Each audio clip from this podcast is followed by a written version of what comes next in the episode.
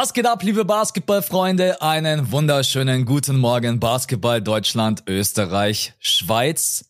Wir sind Weltmeister. Man kann es nochmal zwischendurch einfach erwähnen. Es ist einfach immer noch so absolut geil. Aber tatsächlich starten wir jetzt heute mit der NBA Preview. Wir haben uns die ersten Teams rausgepickt. Unter anderem sind da auch die Orlando Magic natürlich mit dabei. Wir gehen heute so ein klein wenig rein in den Osten, was tut sich da unten und dann gehen wir jetzt einfach die nächsten fünf Wochen oder fünf Wochen sind es ja, jetzt. Ja, fünf Wochen haben wir gesagt, ja. Genau. Björn hat zuletzt ein geiles Bild von Mini Son Goku gepostet, wie er auf dem Boden liegt. Und dann noch äh, acht, 38 Tage hast du, glaube ich, geschrieben. Da waren es noch 38, oder? jetzt, wenn es die Leute heute hören, sind es 36 oder 35 Tage noch, ja. Hast du eigentlich gesehen, dass, ich meine, du schaust immer keine Preseason und ich schaue auch ganz, ganz selten rein, aber in zweieinhalb Wochen oder sowas geht Preseason los. Äh, ja. habe ich echt nicht geschaut. Also das Preseason, das juckt mich gar nicht. Außer ja. das Spiel in Madrid. Äh, mhm. Äh, darf man das schon sagen?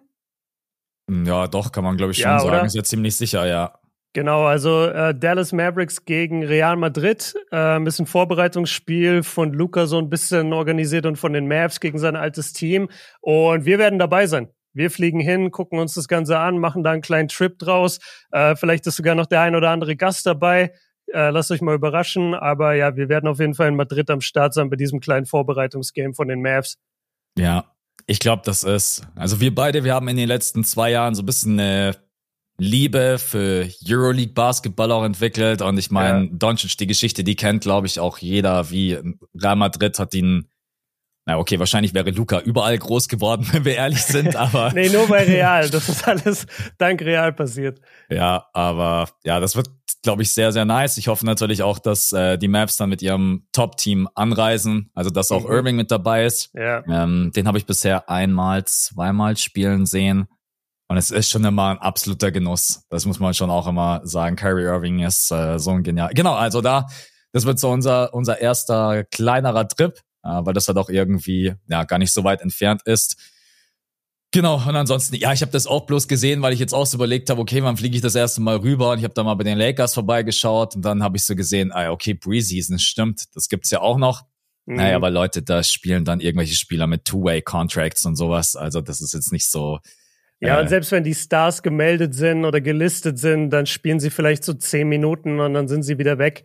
Also Preseason ist jetzt nichts, wo ich super aufgeregt drüber bin, aber es ist natürlich schon so ein bisschen Schwung, mhm. dass es losgeht. Man muss aber auch sagen, wie du es gerade angesprochen hast, äh, gerade auch durch die beiden großen Fieberturniere letztes Jahr, wir beide sind schon so ein bisschen angefixt, auch vor allem von der Euroleague, BBL auch ein bisschen. Aber also mich hat die Euroleague auf jeden Fall krass gepackt. Ähm, ja. Und ich weiß, ich weiß, dass die Euroleague nächstes Jahr auch extrem stark sein wird. Also viele, viele gute Teams. Äh, Bayern und Berlin sind ja dabei von deutscher Seite, aber halt aus ganz Europa irgendwie die Top-Teams dabei.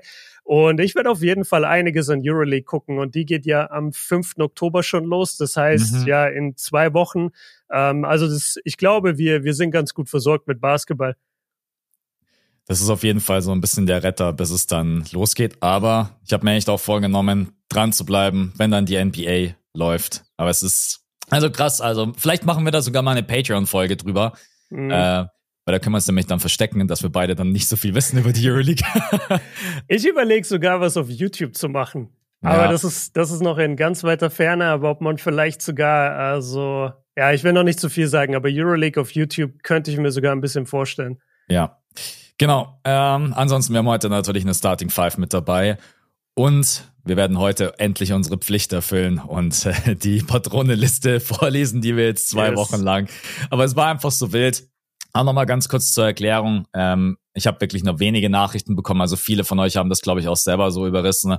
Äh, Björn hat so schön formuliert, wir wollten den, den Weltmeisterpot einfach atmen lassen.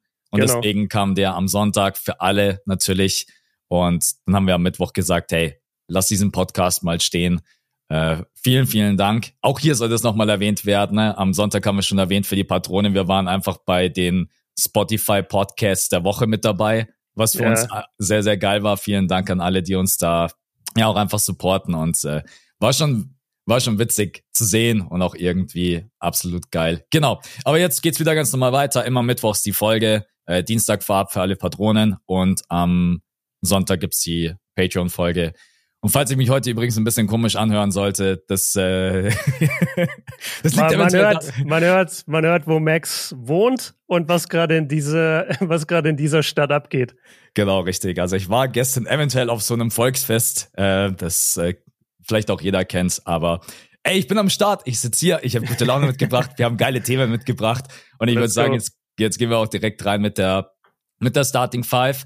Und die erste Frage, die ist total easy, weil Empfehlung, mhm. Björn hat ein Video gemacht auf seinem Kanal, ich habe ein Video gemacht auf meinem Kanal. Es geht nochmal ganz kurz um Team USA und jetzt wirklich kurz und knackig die Frage, wenn die alles auffahren, was sie haben, Stephen Curry, LeBron James, Kevin Durant, AD, also auch wirklich diese Verteidiger, die du brauchst, mhm. etc., etc., sind wir dann ehrlich und sie sind eigentlich nicht besiegbar? Sind sie dann unbesiegbar oder sagst du, hey, selbst mit dem absoluten Nonplusultra, dieser All-Star-Squad, äh, Squad, All-NBA-Squad, oder sagst du, sie sind, äh, man kann sie trotzdem besiegen in einem Spiel? Also wenn sie mit den gesunden Avengers anreisen und LeBron und Curry und Durant wirklich alle fit sind und nicht komplett geschlaucht von der NBA-Saison, dann sage ich ehrlicherweise, du kannst dieses Team nicht besiegen. Da sind sie einfach zu gut. Mhm. Ich würde aber halt bei einem 39-jährigen LeBron 35-jährigen Curry, 35-jährigen Durant und so weiter. Ich würde da einfach nicht groß drauf wetten, dass die 100% gesund und fit anreisen. Ich weiß auch, wie schlauchend so eine NBA-Saison ist. Ich weiß, dass Spieler manchmal auch in den Playoffs dann irgendwann sagen, ey, und jetzt noch in, in vier Wochen Olympia spielen, ich kann nicht mehr. Also das ja. ist alles schon vorgekommen, egal wie heiß die waren, egal wie sehr die versprochen haben, sie sind dabei. Deswegen, ich sag die, das absolute A-Team und A steht hier für Avengers, weil sie müssen rächen, sie müssen rächen, was die letzten paar Weltmeisterschaften kaputt gegangen ist. Gegen die Mannschaft hast du keine Chance, aber ich glaube, dass diese Mannschaft überhaupt aufläuft, da sind die Chancen irgendwie 15 Prozent. Ähm, und wenn sie nur mit einem geschwächten Squad auflaufen, dann glaube ich, äh, trifft sich die Stärke von Deutschland, von Serbien, von den anderen Ländern, die einfach eingespielt sind, die eine richtige Nationalmannschaft haben, ähm, ein richtiges Gefühl für diese, für dieses Thema Nationalmannschaft haben, dann glaube ich, kannst du sie auch schlagen. Ja, Sehe sehe ich genauso. Ähm, Griechenland, Griechenland, Frankreich, äh, Kanada. Ich finde Kanada, Kanada auch, sehr stark, ja. Genau, richtig. Äh, die Franzosen sind sicherlich auch wütend, wollen vielleicht auch mal gut. Also ich meine, schon allein, dass die bei der Eurobasket überhaupt ins Finale gekommen sind, ist eine Frechheit. Und jetzt haben sie ja. bei der Weltmeisterschaft da komplett verkackt. Jetzt dann die äh, Olympia im eigenen Land. Also die werden sicherlich auch motiviert sein. Janis wird motiviert sein, wenn er wieder mit dabei ist. Aber ja, ey, die NBA hat ja gerade eben nicht so viel dafür getan, um zu sagen, hey, also Leute, chillen ist jetzt nicht angesagt. Ja, Load Management könnt ihr gleich mal vergessen, ne? Habt ihr vielleicht auch mitbekommen, ja, machen wir jetzt heute nicht als Thema hier groß mit rein. Aber genau richtig, also die NBA versucht da irgendwie so ein bisschen einen Keil dazwischen zu schieben und das ist nicht die, ja, die Top-Teams dann einfach sagen. Ich muss irgendwie immer Paul George und Kawhi Leonard als Beispiel nehmen. Es ist einfach so. Ja, das eignet äh, sich genau. gut. Genau. Äh, aber ansonsten sehe ich das genauso wie du, wenn die mit dem A-Team kommen. Ja, hey, Stephen Curry sagt, du brauchst gar nicht mich verteidigen. Ich begehe über die Mittellinie, dann gibt's erstmal ein paar Dreier und dann kannst mhm. du, dann bist du hinten von AD verteidigt. Ich will Jaron Jackson Jr. echt nicht zu nahe treten, aber ja, der Depoy sei ihm gegönnt, aber wenn ich mir dann einfach doch nochmal AD anschaue als Verteidiger oder auch Janis, das ist für mich nochmal eine Kategorie oben drüber. Ja. Ähm, aber es wäre geil. Also wir beide, wir wollen ja auch vielleicht schauen, dass wir vor Ort sind und dann LeBron mhm. James nochmal für Team USA zu sehen und so. Björn sitzt übrigens gerade hier mit einem T-Shirt World Champions of what? Yes, yes, sir. Ja. Okay, das war die erste Frage. Die zweite Frage, das ist jetzt so ein bisschen davon abhängig, ob du es auch überhaupt gesehen hast. Mhm. Und zwar hast du One Piece, die Live-Action auf Netflix gesehen. Hast du überhaupt One Piece verfolgt, also yeah. auch den Anime gesehen? Ähm, ich habe es immer wieder versucht. One Piece ist bei mir so ein bisschen wie Naruto. Es ist mir so ein Tick zu drüber. Also ich mag mhm. das nicht, wenn, wenn so extrem viel geschrien wird, was eigentlich Quatsch ist, weil ich liebe Dragon Ball und Dragon Ball Z und da wird ja nur geschrien. Bei aber Dragon ich, Ball ich manchmal dieses, rasten sie ja komplett aus. Ey. Ja, ja, aber ich, ich weiß nicht, ich fand, ich fand den Humor äh, von One Piece hat sich für mich im Anime nie erschlossen. Ich habe schon von vielen gehört, du sollst einfach den Manga lesen, da ist es ein bisschen dezenter. Vielleicht mache ich das irgendwann, aber es gibt ja mittlerweile auch tausend Bände, so der läuft ja immer noch, der Anime äh, der, und der Manga auch. Ähm, um es kurz zu machen, ich habe davon gehört, ich habe die Images gesehen, ich habe den Trailer gesehen, ich habe ein bisschen in die erste Folge reingeguckt. Ich glaube, von dem, was man so sagen kann, es ist somit die beste Anime-Live-Verfilmung wahrscheinlich, die es gibt. Ja. Da ist aber auch die Bar nicht wirklich hoch, weil die meisten Anime-Real-Life-Verfilmungen sind extrem scheiße. Ja. Und da hat äh, Netflix, glaube ich, eine Menge Kohle und Liebe investiert. 18 Millionen US-Dollar genau. pro Folge. Das ist krank. Aber du siehst ja. auch, finde ich, so ein bisschen die, die Liebe da drin, zumindest mhm. von, von meiner Laienperspektive jetzt, was One Piece angeht. Äh, ich habe es mir jetzt aber ehrlich gesagt auch nicht weiter groß angeguckt, werde ich auch nicht machen. Aber ich find's cool und das bringt halt wiederum neue Leute zu dieser Story, die vielleicht mit Anime erstmal nichts anfangen können und die dann sagen, ja, okay, das hat mich jetzt aber schon gecatcht, ich gucke jetzt mal weiter oder ich lese den Manga. Ich finde, dafür ist es super, um Leute reinzuholen zu dieser Artform, zu dieser Story. Ähm, aber für mich persönlich war es jetzt ehrlich gesagt nicht so viel. Wie ist bei dir? Ich bin mit One Piece echt groß geworden. Mhm. Und dementsprechend habe ich halt auch emotional eine krasse Verbindung dazu. Und ich habe mir gedacht, das, ich will es mir eigentlich nicht anschauen, weil wie du gesagt hast, ey, alles, was bisher probiert wurde, es war einfach nur cringe. Es war mhm. einfach nur ja. so, wow, was, was ist das? Äh, und da muss man sagen, die Auswahl der Charaktere, die Schauspieler und die Umsetzung auch, wie, ich meine, Ihr müsst mal überlegen, was da alles geschaffen werden muss. Ich meine, hier geht's um Teufelsfrüchte. Hier geht's darum, dass mhm. Monkey D. Ruffy äh, sich als Gum-Gum-Mensch irgendwie dehnen kann. So, und dann, was da alles noch auch in der, in der Serie passiert, also wie die das umgesetzt haben, muss man einfach echt sagen, richtig stark. Und für mich mit der entscheidendste Faktor ist tatsächlich die deutsche, also die deutsche Synchronisation des Animes ist mhm. auch die Synchronisation dieser Live-Action-Serie. Und ich glaube, oh, das okay, macht das einfach, ist stark. Ja. Und wirklich alle Charaktere, ähm, da gibt sogar ein Interview von dem Sprecher von Monkey D. Ruffy, dass sie den mhm. angerufen haben. Und die haben dann wirklich das komplette Synchronisationsstudio sich geholt. Und ich glaube, das ist einfach, weil Hey, ich, ich meine, ihr kennt das selber, auch bei Dragon Ball haben sich die Stimmen mal geändert. Auch leider bei Son Goku irgendwann ja, mal, ja, bei so Super. Ähm, und hey, wenn du damit halt aufwächst, und das ist halt dann so krass in deinem Kopf und du hast da so eine Bindung dazu, ähm, ja, also ich kann nur echt sagen, ich war sehr, sehr überrascht als One Piece Fan. Äh, kann ich nur jedem empfehlen. Sau, sau geil. Ich weiß zwar nicht, wie lange das gehen soll, weil ihr wisst selber, One Piece hat über 1000 Folgen und jetzt waren das hier acht. Äh, mhm. Und naja, auf jeden Fall äh, super. Hast du, sorry, wenn wir gerade sowieso bei dem Thema sind, ja. bist du eigentlich noch drinnen, was bei Lupin abging? Jetzt kommt jetzt die dritte Staffel. Ach so, ähm, und ich bin ehrlich zu dir, das, es hat so lange jetzt gedauert, bis da die dritte Staffel kam, dass ich gar keinen Peil mehr habe, was überhaupt in der zweiten passiert ist. Also du, du meinst diesen, äh, diesen Detektiv da genau, aus, aus Frankreich, genau, gespielt von Omar Sy. Also da, da springen wir jetzt quasi von Anime zu Real Life, wusste Leute. Ich auch, ah, wusste ich auch, dass Omar Sy das gespielt hatte.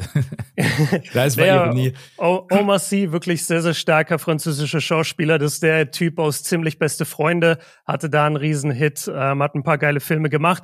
Und ja, Lupin war, ich fand die erste Staffel geil, die zweite Staffel fand ich dann schon ein bisschen übertrieben, weil da oder insgesamt finde ich, sind da immer mal ein paar Sachen passiert, wo ich mir dachte, ja, aber das ist so ein Quatsch gerade. Mhm. Also zum Beispiel, da gab es eine, da gab's eine Szene, da war er im Gefängnis und musste irgendwie ausbrechen und hat dafür das Netz von einem Basketballkorb gebraucht. Und wie er das bekommen hat, war, in, das war ein vollständig intaktes Basketballnetz, was an diesem Korb hing. Und er springt einfach hoch und zieht dieses Netz so runter mit einem Griff, als würde das so gehen. und, und halt solche Sachen waren, waren oft sehr viel Quatsch dabei, ehrlich gesagt.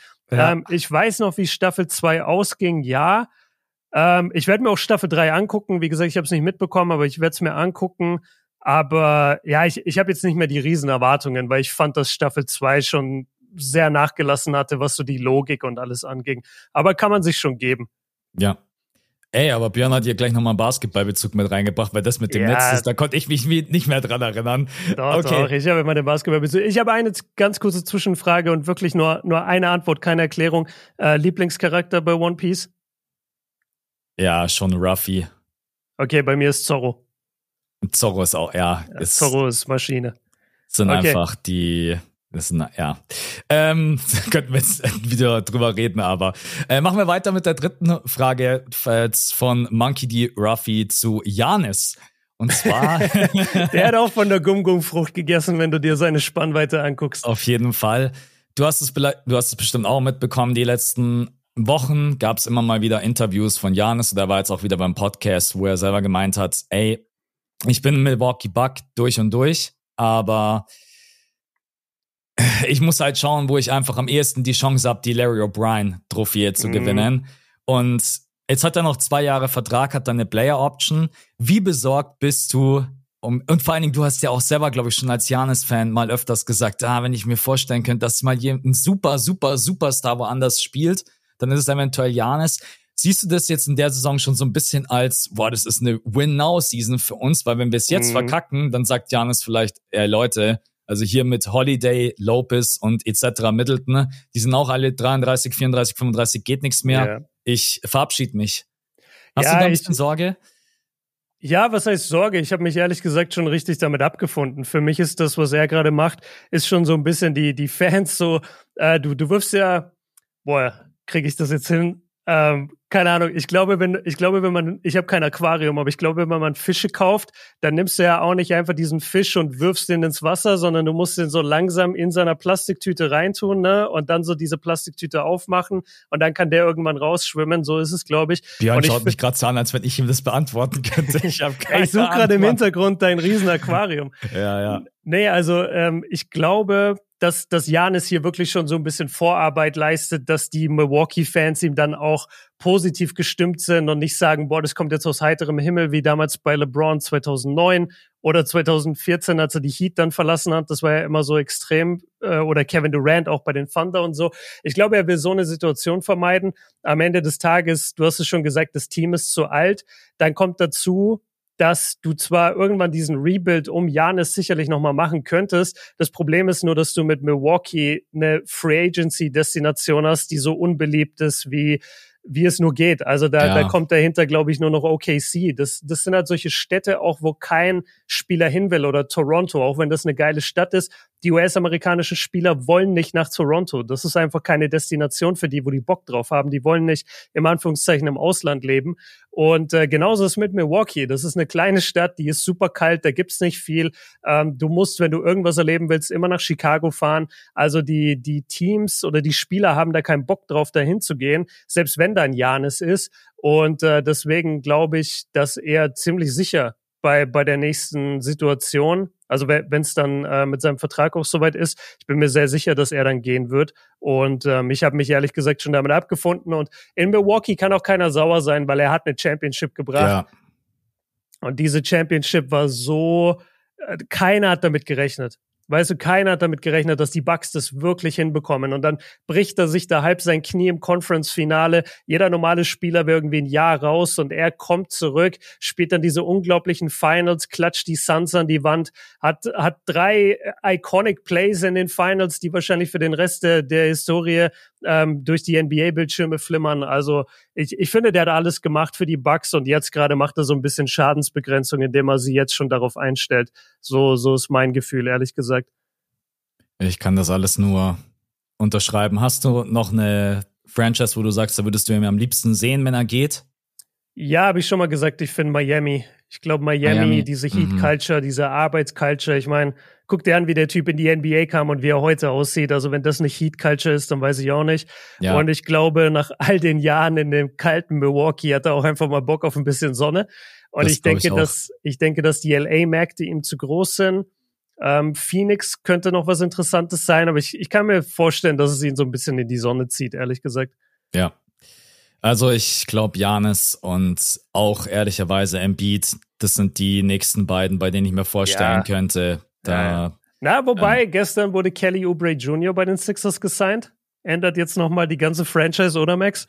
Äh, also tatsächlich bin ich sogar ganz happy darüber, dass es mal ein bisschen was Positives ist, weil es war jetzt noch der letzte ganz gute Free Agent, aber mhm. Ja, ähm, wir hocken, Bringt wir hocken, dich jetzt auch nicht zum Championship-Team. Nee, und vor allen Dingen, wir hocken jetzt auf James Harden, der keinen Bock mehr hat. Und äh, also ich, ich weiß, jeder versucht das gerade irgendwie so ein bisschen totzuschweigen, aber der hat relativ klar und eindeutig gesagt, ich werde nie wieder für die Franchise spielen, in der Daryl Murray äh, arbeitet. Mhm. Und ich behaupte mal, von der Aussage kannst du die nicht mehr zurückziehen. Also das musst du jetzt eigentlich ja. straight durch, äh, durchziehen.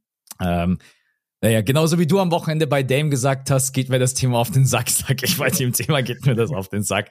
Deswegen lass lieber weitergehen. Und okay. zwar äh, persönliche Frage, ich weiß gar nicht, wie geht's, äh, wie geht's bei dir jetzt eigentlich dann los mit der ähm, Basketball-Saison? Bist du fit? Wann ah. hast du dein erstes Spiel? Äh, ja. Haben wir gar nicht drüber geredet in den letzten Wochen, Monaten. Das stimmt, ja. Ich, ich war ja sehr, sehr gut im Training, hatte dann leider im Training, im Mannschaftstraining Muskelfaserriss, der mich lange rausgebracht hat. Jetzt war ich mhm. dazu noch extrem erkältet. Also ich war bestimmt die letzten sechs, sechs Wochen mittlerweile fast wahrscheinlich nicht mehr im Training. Ähm, komme jetzt so langsam wieder rein, habe meinen ersten Tag im Gym gemacht, hatte gestern das erste Mal Leg Day im Gym, wo ich äh, auch viel Sprungkrafttraining gemacht habe.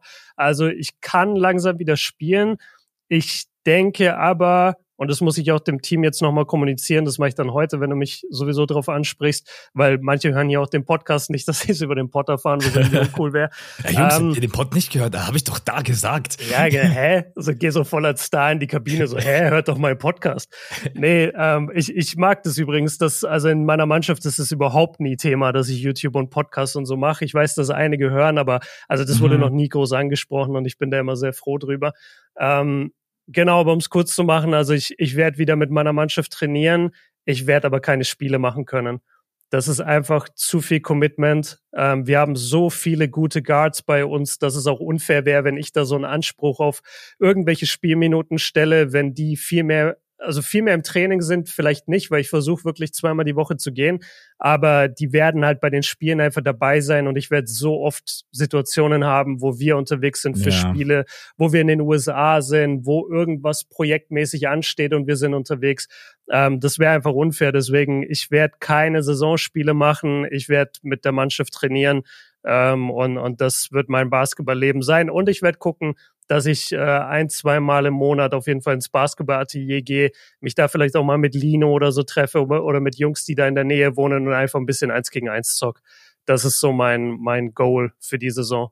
Aber ich glaube, das ist für dich eigentlich auch ganz cool, wenn du von Anfang an einfach hast und sagst, das ist das, was ich leisten kann. Und ja. dir nicht irgendwie was ausmalst, wo du sagst, ja, vielleicht schaffe ich es doch zu spielen. Und genau, das ist dieses halbe nix Ganze, das ist ganz genau. schlimm. Ja, da ja. hast du, glaube ich, mehr Freude, wenn du sagst, hey, ich sehe meine Jungs beim Basketballtraining, aber wenn Spiele sind, dann, hey, ich bin hier unterwegs für Undrafted, dann mache ich dies, dann mache ich das, dann bin ich bei Madrid, dann, I don't know, es ist mittlerweile ja. auch einfach so krass, wie viel halt auch wirklich ansteht.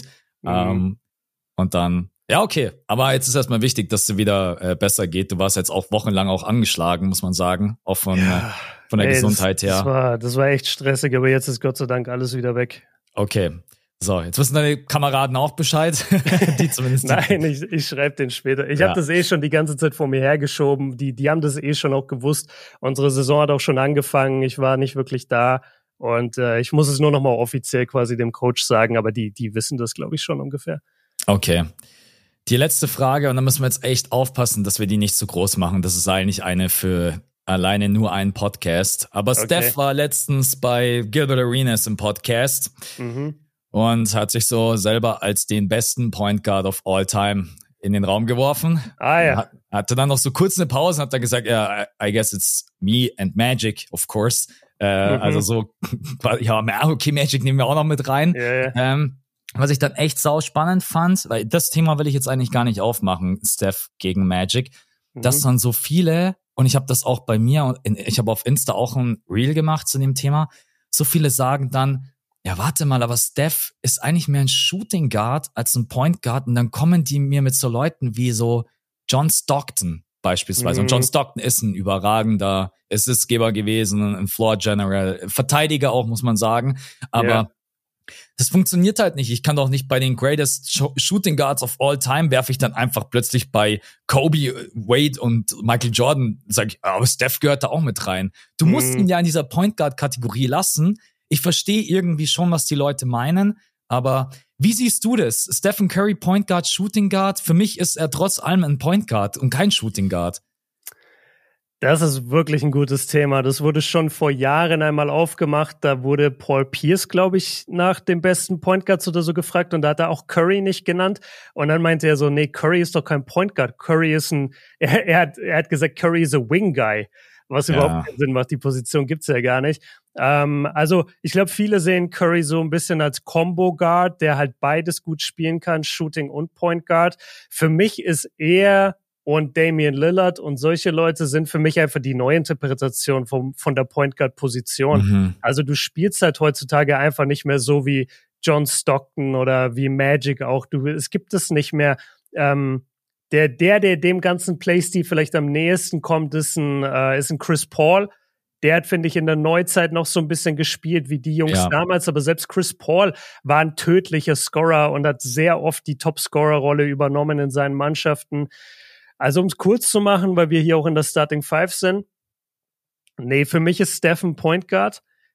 Man darf aber auch nicht vergessen, dass eine Menge, Menge, Menge bei den Warriors der Erfolg davon kommt, dass Steve Kerr ein System implementiert hat, wo Steph auch viel Offball spielen kann und wo ein Draymond Green auf einen High Post oder, oder ein Andrew Bogut früher, ähm, wo die so ein bisschen die Ballverteiler sind. Das ja. gehört schon auch zu Stephs Spiel dazu, dass er diesen Spieler mit dabei hat. Ich bin mir aber sehr sicher, dass Steph Curry auch ein überragender Floor General sein kann, wenn er will, weil er hat ein überragendes Auge. Er, er muss jede, jede Sekunde fast gedoppelt werden. Und äh, er hat auch immer gute Assist-Werte in seiner Karriere. Also es ist nicht so, dass er jetzt den Ball auch nicht hergibt. Ich, ich habe ihn schon als Point Guard. Ich fände, es wäre Quatsch zu sagen, er ist ein reiner Shooting Guard. Ja. Ja, sehe ich genauso wie du. Also da gehört er für mich einfach nicht rein. Und ähm, aber ja, ist auch krass, da treffen einfach diese, trifft diese alte Welt ja, mit genau. John Stockton und Co. einfach auf diese neue Welt. Und heute kannst du eigentlich sagen, wenn ein Point Guard nicht in der Lage ist, 20 plus Punkte zu scoren, dann vergesst, vergisst die Pfeife. Also ist äh, ja ein bisschen ist so, ja. Ja, ist, äh, man muss auch einfach fairerweise sagen, und ich habe mir dann auch so ein bisschen mal die Stats angesehen von John Stockton in den wichtigen Spielen gegen Michael Jordan. Hey, das waren halt oft dann nur sieben, acht Punkte. Das mhm. ist, da bin ich auch ehrlich zu dir, da nehme ich lieber einen Stephen Curry, wo ich weiß, der kann mir jederzeit 50 geben. Das ist, äh, mhm. aber ja, ich glaube auch, so wie Björn gerade gesagt hat, Curry kann sicherlich auch den Ball verteilen, wenn er wollen würde. Ja. Aber er hat halt auch einfach, ey, und da sind wir alle happy, dass er diese Gabe hat. Er kann halt einfach shooten wie keiner zu, vor ihm. Deswegen, ja. okay. Aber an sich, ey, das ist ein Thema, das könnte man richtig, richtig fett und groß machen. Vielleicht ist es ja mal was für Shots feiert, so als äh, äh ich, ich glaube sogar, wir hatten das schon mal, aber das ist echt ein paar Jahre her. Und seitdem ist eine Menge passiert. Also ja, mhm. Siebes, wenn du das hörst, mach dich schon mal bereit. Kannst, kannst jetzt schon preppen, damit du mal eine Chance hast. ja. John Stockton ah, versus äh, Stephen Curry, die Debatte. Ja. ja. Okay, das war die Starting Five, dann sind wir damit äh, durch. Ich übrigens, ich merke, die Starting Five hat mich gerade so ein bisschen gerettet, weil ich schaff's immer so 30 Sekunden zu reden und dann merke ich, dass meine Stimme sagt so, ja Max, jetzt sei einfach leise, Mann, sonst ich kann gleich nicht mehr. Deswegen, ich versuche mich heute etwas kurz und knapp zu halten und Björn rettet mich dann durch diesen Podcast. Okay, Leute, ähm, vielen, vielen Dank an alle Patronen, die die letzten zweieinhalb, drei Wochen jetzt auch über die Basketball-Weltmeisterschaft mit dazugekommen sind. Äh, wir wissen das immer noch sehr, sehr zu schätzen. Äh, wie gesagt, ihr bekommt immer die Dienstagsfolge die Mittwochsfolge bekommt ihr mal am Dienstag vorab und auch komplett werbefrei. Und ihr bekommt am Sonntag eine Exklusivfolge. Das mit dem Weltmeisterpod, das war jetzt ne, wirklich die ultimative Ausnahme. Ich glaube, das haben wir noch nie gemacht. Ja. Das haben wir echt noch nie gemacht, aber ich glaube, ihr hättet uns gekillt, wenn wir gesagt hätten, yo, Weltmeister packen wir jetzt hinter die Paywall. Und so. zu Recht auch, zu Recht ja. auch. Wir haben gesagt, ey, wenn das passiert, dann machen wir das Ding auf. Und wir haben uns sofort hingesetzt nach dem Finale. Wir haben ja nicht mal unsere Videos zuerst gemacht, sondern wir sind als erstes in den Pod. Ja. Also wir, wir haben da wirklich reingehauen und ihr habt uns gedankt mit äh, vielen Downloads und, und viel zugehört. Spotify hat uns dadurch zum Podcast der Woche gemacht. Also es war, war schon äh, geil von beiden Seiten. Deswegen, ja, das äh, war richtig, dass wir das so gemacht haben, auf jeden Fall. Sehe ich auch so. So, vielen, vielen Dank an den Valentin, den Senge, Fred Fredinho, Raff, Florian, Marcel, Dennis, Manis, Lucky, Paul, Kobi, 909, Ben, äh, der Walking Pad Philipp, David, Tony, äh, Bobby, Kjörn in 4, dann Immer. der 999 Magnus, der Lennart, oder Le Leonard, äh, Philipp, Unique und So, dann, dann kommt genau. Le, LeBjörn James, Timo, JP Buckets, Vincent, Finn, Paul, Melina, Nele, Boris. Wir sind Weltmeister. Let's go. Äh, Flo, äh, Maurice, Moki, Remias, der Bärtige, Alex, äh, Leo, Lukas, Florian, Samuel, Axel, Leon und Obst 1912. Let's go. Ja, der letzte weiß ich nicht, wahrscheinlich ein bisschen angefixt von Andy Obst von der Weltmeisterschaft, aber äh, man, bisschen, man weiß es aber nicht. Das Jahr verstehe ich nicht so ganz. 1912 ist da nicht die Titanic untergegangen. Ich habe mich voll mit der Titanic übrigens äh, beschäftigt, äh, als diese ganze U-Boot-Sache war. Ähm, also weniger mit dem mit dem U-Boot-Style, sondern ich habe mich viel mit dem Z Wrack und so beschäftigt und warum das überhaupt so berühmt ist, weil es gibt ja tausende Schiffe, die schon gesunken sind. Ja. Und ähm, da machen wir mal ein Special Pod über die Titanic. Ey, da ähm, kannst du mich sofort reinholen, Titanic. Ich habe da so eine krasse Faszination für und habe mir da schon auch 100 Dokus reingezogen. Ah, okay, geil. Das, ja. ja. Vielleicht machen wir das irgendwann mal als Bonus. Was mir gerade einfällt, apropos Bonus, Max, wir haben das jetzt diesmal, äh, glaube ich, vergessen. Wir haben ja normalerweise die Supporter-Frage noch äh, von oh ja, der stimmt. Bank. Die sechste ja. Frage. So, pass auf, ich habe aber eine für dich. Ähm, und die interessiert sicherlich auch die Patronen. Und ich habe da aufs Blut gestern mit Aisha drüber diskutiert. Deswegen äh, mhm. brauche ich deine Meinung, deine Einschätzung. Wer sind die besseren Athleten? NBA-Spieler oder NFL-Spieler? Also Basketball oder Football, wer sind die krasseren Athleten? Und du kannst beim Football äh, mhm. gerne dann die athletischste Position nehmen, also wahrscheinlich so Running Back, Defensive Back, solche Leute. Ja, Receiver oder sowas. Ähm, ja. Ich glaube, es ist leichter für einen NBA-Spieler in die NFL zu gehen, als jetzt zum Beispiel Receiver oder Cornerback. Ich nehme jetzt mal mhm. diese Position, die so athletisch ist oder so so Spielertypen auch wie Edwards. Ich glaube, Edwards könntest du auch einfach da jetzt rüber packen und das würde wahrscheinlich nach ein bisschen Übung, nach ein bisschen Training würde das funktionieren.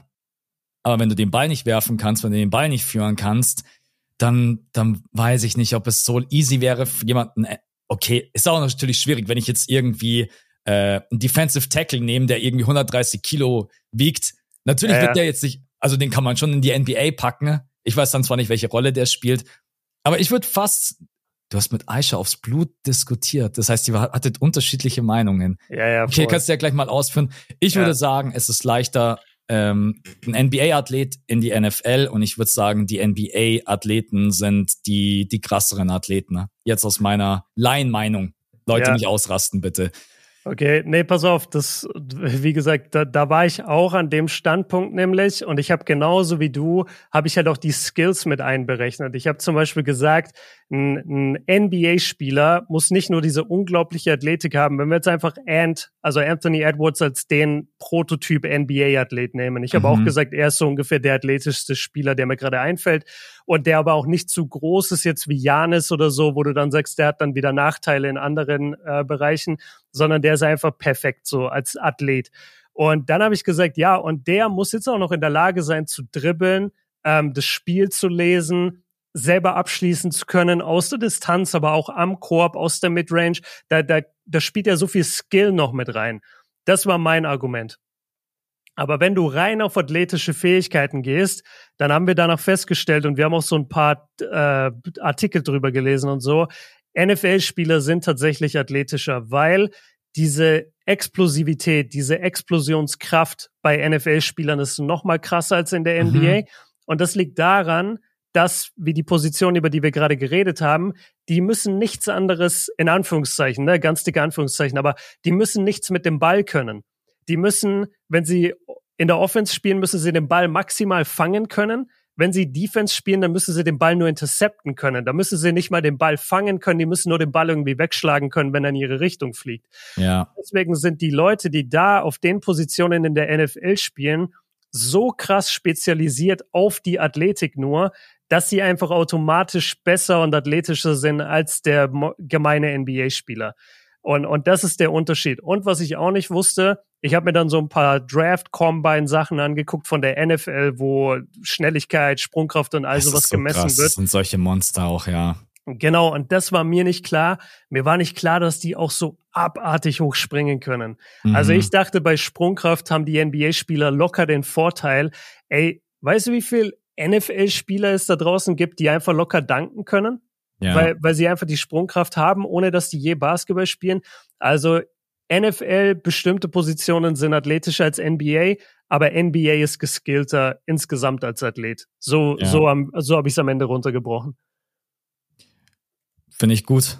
Werde ich jetzt nicht dagegen, werde ich, werde ich, werde ich jetzt nicht da, dagegen argumentieren. Ja. Ich glaube, es hängt auch wirklich von der Position ab, aber ja, stimmt schon. Also die, die Cornerbacks und die Receiver, das sind halt auch echt Monster. Also wenn die ihre Routen laufen, ihre Cuts, das, das ist, ist so krass. Äh, ja. ja, das ist schon. Ja, so ein Draft Combine, ich habe da mal reingeschaut und wenn man sich das mal ansieht, dann, ich meine, ja, da draußen gibt's bestimmt viele, die NFL sowieso lieben und verfolgen.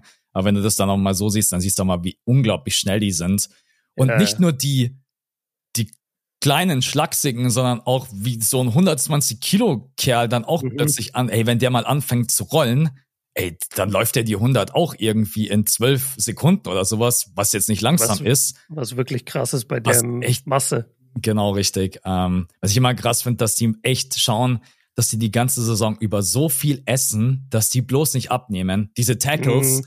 dass ja, die dann sagen, ey, die hauen sich dann 5000, 6000 Kalorien standardmäßig rein, äh, auch wenn die manchmal gar keinen Bock haben. Ich habe da auch schon das ein oder andere Interview gehört, die sagen, ey, während der Saison, ey, du bist die ganze Zeit nur am Futtern, dass du nicht abnimmst. Mhm. Weil klar, mhm. wenn auf der anderen Seite jemand steht mit 130 Kilo, der ist genauso gut trainiert wie du und du bist bloß 120 Kilo, ja, dann ja. Dann, mit dann der dich halt wahrscheinlich dich jedes Mal weg. Und genau, richtig. Sack dein, sack dein Quarterback. Ja. Okay. Ja. Dann war das jetzt quasi die äh, Sixth-Man-Frage äh, dieses Mal. Genau. Okay. Dann machen wir weiter mit, dann machen wir weiter damit, dass ich meine Stimme wieder versuche zu bekommen. Ja, klappt schon. Also bis, bisher fällt es nicht negativ auf. Ja. Ja, ich habe mich ungefähr eine halbe Stunde schon zehnmal gemutet. Das funktioniert ganz gut.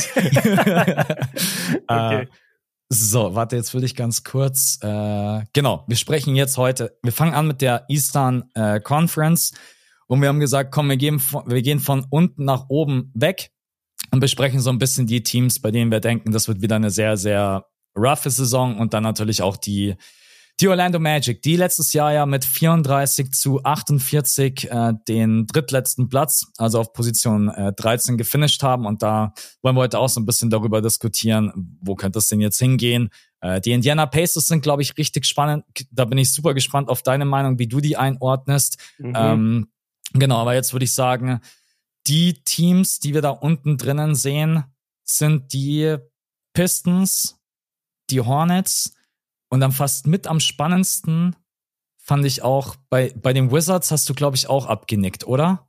Bei den ja. Also für mich, wenn, wenn wir es jetzt mal nach der Reihenfolge machen, für mich sind die Wizards sogar so ein bisschen der Kandidat fürs schlechteste Team der Liga. Und ich glaube, das Boah, überrascht mit Jordan, mit Jordan Poole und mit Tyus Jones und äh ja, ja, aber das ist genau mein Punkt. Also, du hast einen interessanten Backcourt mit Jordan Poole und mit Tyus Jones. Okay. Mhm. Du hast aber beide auch noch nie wirklich in der großen Rolle gesehen. Tyus Jones war immer so ein bisschen der Backup Point Guard und der, und der stillere Point Guard da in Memphis, wo jeder gesagt hat, so, wow, Tyus Jones, wenn der mal alleine spielen darf. Ja, lass ihn mal eine ganze Saison alleine spielen. Das müssen wir erst mal sehen. Jordan Poole war bisher bei den Warriors, wo seine Leistungen auch sehr stark geschwankt haben von, von ja. Spiel zu Spiel. Und dann hast du noch einen Kai Kusma. Und abgesehen davon hast du in dieser Mannschaft eigentlich gar nichts. Du hast viele aussortierte Spieler, viele auslaufende Verträge.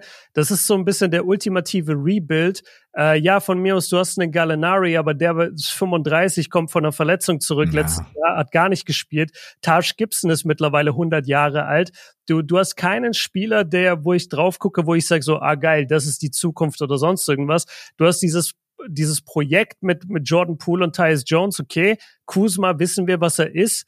Und äh, da wird auch nicht mehr viel Sprung nach, nach oben kommen. Und dann sage ich dir ganz ehrlich, also wo, wo wollen die Wizards denn Spiele gewinnen? Mhm. Durch Jordan ja. Poole oder was? Also Jordan Poole alleine gewinnt jetzt Spiele? Er wird sicherlich ein paar geile Spiele mit dabei haben, aber alleine Spiele gewinnen wird er Wird er wahrscheinlich nicht, ja. Du hast, es ist echt krass. Ich habe gerade noch mal reingeschaut, wen die auch alles verloren haben. Bradley Beal, Jordan Goodwin, äh, Quentin Jackson, Monte Morris, äh, Kendrick Nunn genau als Free Agent, Posingis hat man getradet. Also es ist schon echt, ähm, ja, das ist echt ein schwaches Team. Also muss man einfach ehrlich sein. Also du hast zwar, du hast Kulibali gedraftet, auf ja. den freue ich mich sehr, sehr krass, aber mhm. auch so jemand, der ja eigentlich dafür spricht, was du gerade gesagt hast. Rebuild. Ja, Einfach komplettes ein Entwicklungsprojekt. Du weißt genau, gar nicht, was richtig. der ist. Ja, also das ist, ähm, das bedeutet, du würdest sogar so weit gehen und sagen, eventuell wirklich auf der letzten Position und dann die Pistons und die Hornets über den Washington Wizards. Was ich einen geilen Take fände. Ja, ja, was, also was heißt Take? Für mich sind die anderen Teams so ein bisschen besser aufgestellt oder schon einen Tick länger zusammen oder es gibt zumindest irgendwie junges Talent, wo ich sage so okay, da da kommt jetzt mal so ein bisschen so ein bisschen Drive in die Franchise. Und bei den Wizards finde ich ist halt kompletter Tanking Modus, Rebuild, wir haben alles ausverkauft, wir haben uns diese ganzen Quatschverträge geholt. Ähm, und jetzt lassen wir ein bisschen Jordan Poole und Tyus Jones laufen, um um, Tri um Trikots zu verkaufen mit Jordan Poole. Also ich, ja. ich sehe da überhaupt keine Chance, dass die groß gewinnen, deswegen sind sie bei mir letzter. Und dann als nächstes Team hätte ich, und das ist alles sehr eng beieinander. Ich will nicht so tun, als wäre das ganz klein Stein gemeißelt. Ich hätte als nächstes Team die Charlotte Hornets. Ja, ich auch. Ja, ja also an der 14 die Hornets. Einfach, ich habe schon angesprochen, so Kelly Oubre Jr. konnte man jetzt auch nicht halten, auch verloren. Hat letztes Jahr noch 20 pro Spiel gemacht. Ähm, du hast LaMelo Ball, okay. LaMelo Ball ist ein sehr, sehr guter Spieler, der auch seine Teamkollegen besser machen kann. Aber er ist halt wahnsinnig verletzungsanfällig, genauso wie sein Bruder leider. Und ähm, wir haben ihn jetzt lange nicht mehr wirklich gesehen. Du hast einen Mikael Bridges, der sehr fraglicher Spieler ist, dass der überhaupt zurückkommt, nach dem, was letzten Sommer passiert ist. Äh, so ein bisschen Hitzkopf, bei dem Miles du auch nicht Bridges. weißt, was. Ich habe es gerade selber vercheckt. Habe ich Mikael gesagt? Ja, ja. Okay, ich, sorry, ich Leute. gerade ja. aber nicht überrissen. Miles Bridges. Ja. Genau, danke. Äh, Miles Bridges äh, wissen wir, was letzten Sommer war mit seiner Frau, Freundin. Das ja sehr, sehr ugly alles.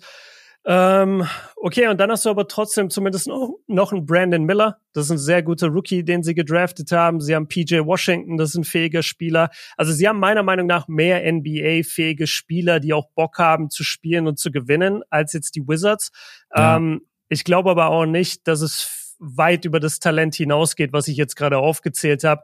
Deswegen viel mehr als äh, 14., 13. Platz, so sehe ich auch ehrlich gesagt nicht für sie. Ich glaube auch, dass es ein Team ist, was auf dem Papier ganz gut aussehen kann. Mhm. Aber das lügt dich so ein bisschen an, weil wenn ich mir jetzt ein Starting Five zusammenbastel aus LaMelo Ball, Terry Rogier, Gordon Hayward, PJ Washington, äh, glaube, ich habe Brent Miller noch nicht mal mit drinnen, aber dann sage ich noch mhm. Mark Williams auf der 5, dann bringe ich Brent Miller vielleicht von der Bank. Ich habe noch James Boaknight, Nick Smith Jr., Nilikina ja. hat mal mit dazu geholt. Dann denke ich mir, boah, ist eigentlich, eigentlich gar nicht so ein schlechtes Team. Mhm. Aber wenn man sich dann mal, glaube ich, wenn man dann ehrlich zu sich selber ist, dann glaube ich, dass das von der Qualität her, und davon mal abgesehen, dass so Namen wie Miles Bridges ja auch einfach, äh, ich, ich weiß gar nicht, wie es mit ihm weitergeht. Ich, ähm, ob die den überhaupt spielen lassen, keine Ahnung. Ähm, also ich glaube schon, dass die den spielen lassen, weil der macht dir 20 Punkte im Schnitt und die haben den jetzt für einen absoluten Stil bekommen, ne? Weil der war ja letztes Jahr einen Tag davon entfernt, einen Riesenvertrag zu unterschreiben.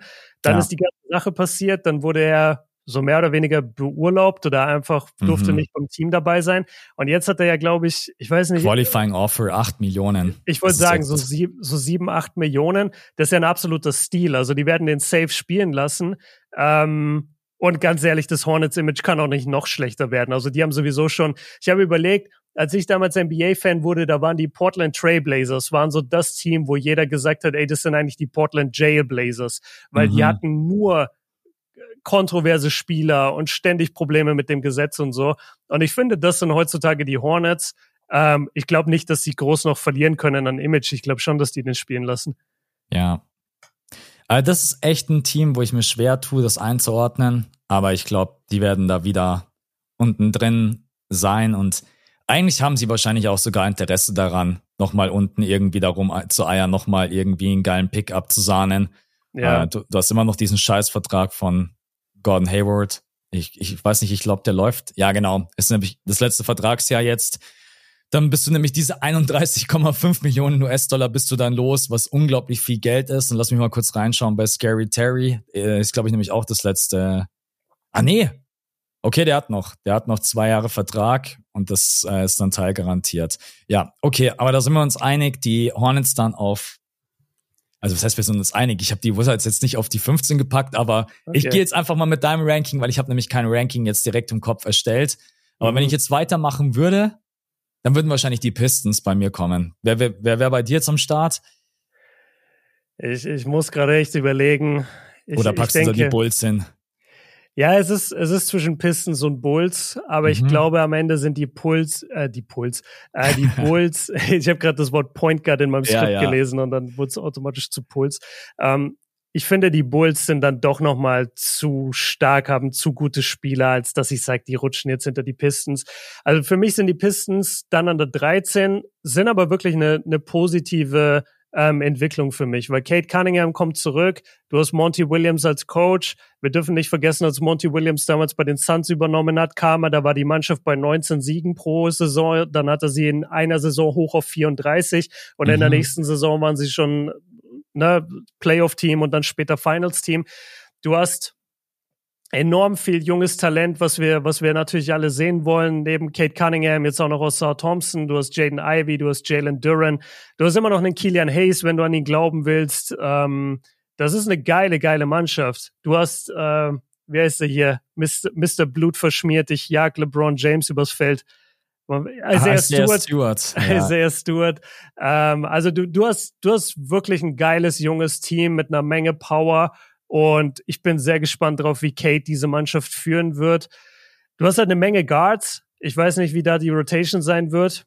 Ähm, deswegen glaube ich jetzt nicht, dass sie explodieren und in die Play-ins gehen oder so, aber so guter 13. Platz oder vielleicht sogar 12. Platz, wenn sie richtig pushen, sehe ich ehrlich gesagt die haben wirklich, die haben fast keine Wings. Also die können mhm. echt froh sein, dass die Bojan Bogdanovic geholt haben für ja. die 20 Millionen. Sie haben sich ja auch ein bisschen äh, Veteran Experience mit reingeholt, auch mit Joe Harris.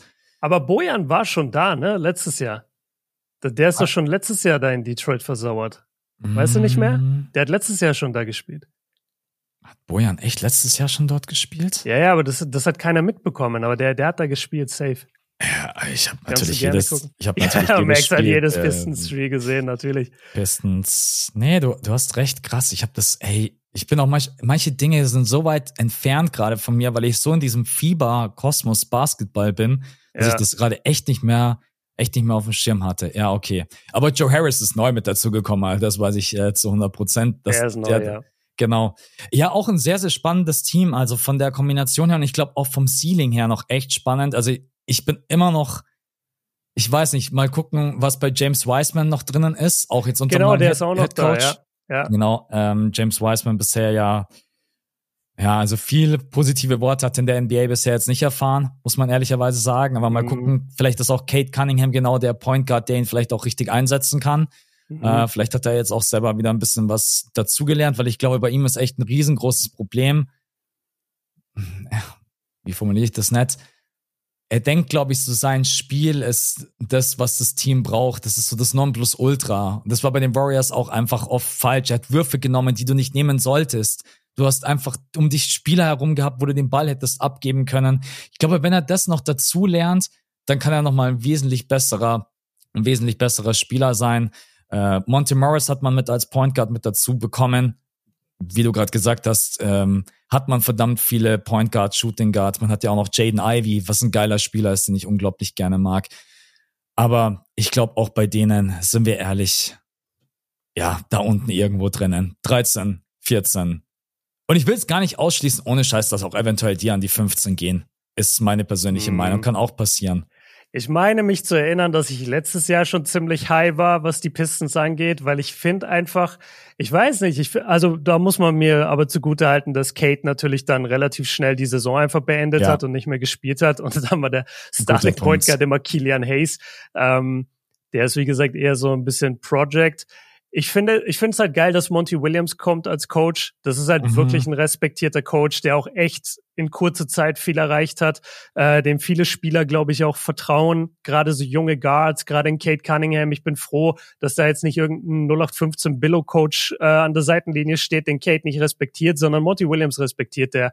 Und ich bin auch gespannt, was Monty Williams aus Wiseman rausholt. Das ist auch ein guter Punkt. Bei den Warriors für manche Spieler, gerade für junge Spieler, ist der Moment bei den Warriors auch einfach zu groß. Weißt du, das, das ist so verdammt schwer. Also guck dir auch Kuminga und Moody an. Das sind ja auch so Riesentalente.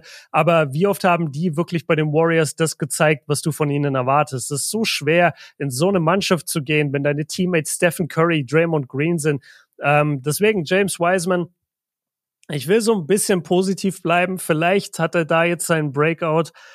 Und ich, ich sehe da eine Menge, Menge Upside einfach. Und auf jeden Fall mehr als bei den Hornets und bei den Wizards. Sie können es natürlich trotzdem verkacken. Sie können trotzdem auch scheiß Basketball spielen, das ja. Aber ich sag vom Talentlevel her und vom Potenzial, vom Ceiling, sehe ich die Pistons über Hornets und Wizards, ehrlich gesagt. Ja, ich glaube, es gibt auch einfach echt gute Gründe zu sagen, die werden wesentlich mehr Siege holen, weil die haben jetzt in der letzten Saison haben die 17 Siege geholt und 65 Niederlagen. Also genau. war mit Abstand der schlechteste Rekord in der ganzen NBA und alleine wenn du jetzt, wenn du sagst, Kate Cunningham mit dazu und äh, Monty Williams, alleine das würde mir schon fast reichen, um auf plus 10 Siege zu gehen. Mhm. Dann wäre man bei 27. Dann bist du zwar immer noch letzter im vergangenen Jahr. genau, weil die Hornets hatten nämlich auch 27, 55 für euch auch nochmal. Also die Pistons waren letzter, die Hornets waren dann vorletzter. Und dann kam eben die Orlando Magic mit 34, 48. Ähm, aber ja, okay, dann sind wir uns auch da einig. Pistons unglaublich viel Potenzial. Kate Cunningham hoffentlich komplett gesund und Monty Williams wird da sicherlich auch einen großen Unterschied machen. Genau. Und jetzt kommen wir schon zu den Positionen, wo, wo es spannend wird und wo wir beide uns auch irgendwie komischerweise, glaube ich, einig sind. Die Bulls, oder? Sind wahrscheinlich auch da unten mit dabei und es fühlt sich so komisch an, wenn man sich diesen Kader ansieht mit Zach Levine, DeMar DeRozan, Vucevic, Pat Williams, Alex Caruso, leider immer noch ein verletzter Alonso Ball. Aber wenn ich mir schon anschaue, wie knapp das letzte Saison, also die haben sich ja wirklich da rein gerettet. Die hatten mhm. dann noch mal einen relativ krassen Winning Streak, da kann ich mich noch dran erinnern. Und haben sich dann auch ins Play-In gerettet. Ähm, aber ich würde sagen, die schaffen wahrscheinlich wieder nicht mehr wie 40 Siege, wenn es nicht sogar weniger Siege werden, oder? Was sagst du? Ja, genau. Also es geht dann halt darum, wer, also wer holt wie viel Siege bei Bulls, Pacers und Magic. Genau. Und richtig. ich habe und ich habe die Bulls im Moment ein bisschen drunter. Da schwingt natürlich auch eine Menge Sympathie mit bei mir, mit den Pacers und mit den Magic, gebe ich ganz ehrlich zu. Ich mag diese Mannschaften einfach beide extrem. Ich würde auch die Bulls sehr, sehr gerne mögen, aber die Bulls haben meiner Meinung nach durch die Lonzo-Verletzung einfach die letzten zwei Jahre ihr, ihr Fenster verpasst. Ja sind, ähm, ich habe mir ein paar Sachen dazu aufgeschrieben. Also einmal, sie haben keinen, sie haben keinen richtigen Point Guard. Niemand passt da wirklich den Ball. Du hast Caruso, du hast Torrey Craig, du hast Javon Carter, du hast Ayo Dosumo, du hast Kobe White. Keiner von denen spielt mehr als drei Assists pro Spiel. Keiner von denen ist ein richtiger Point Guard. Das sind alles Shooting Combo Guards, defensiv orientierte Guards mit Caruso. Das sind keine Floor Generals oder in irgendeiner Weise moderne Point Guards. Das ist mal Punkt eins. Dann Punkt zwei für mich, The Rosen, mittlerweile 34, 35 Jahre alt. Der hat uns schon ein paar Mal jetzt überrascht, wirkte frischer, wirkte besser, als wir das eigentlich gedacht haben. Trotzdem wird er nicht jünger. Und jedes Jahr ist Risiko mehr da, dass er sich entweder verletzt oder dass sein Spiel ein bisschen zurückgeht. Und für mich das Allerentscheidendste, und da nehme ich die alle drei mit rein, also da nehme ich The Rosen mit rein, Zach Levine und äh, Vucevic. Wenn ich die Bulls wäre, ich würde mir das angucken, wenn ich einer von den dreien wäre und sag, warum, wofür competen wir in dieser Saison?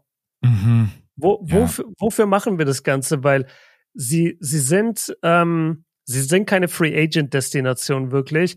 Sie haben kaum Möglichkeiten, irgendwas zu verändern. Und dann spielst du diese Saison und du weißt, du hast absolut keine Chance gegen die Bulls, gegen die Celtics, eigentlich gegen die Top sechs, sieben Teams im Osten hast du keinerlei Chance dein, dein größtes Ding der Gefühle wäre, wenn du das Play-In packst.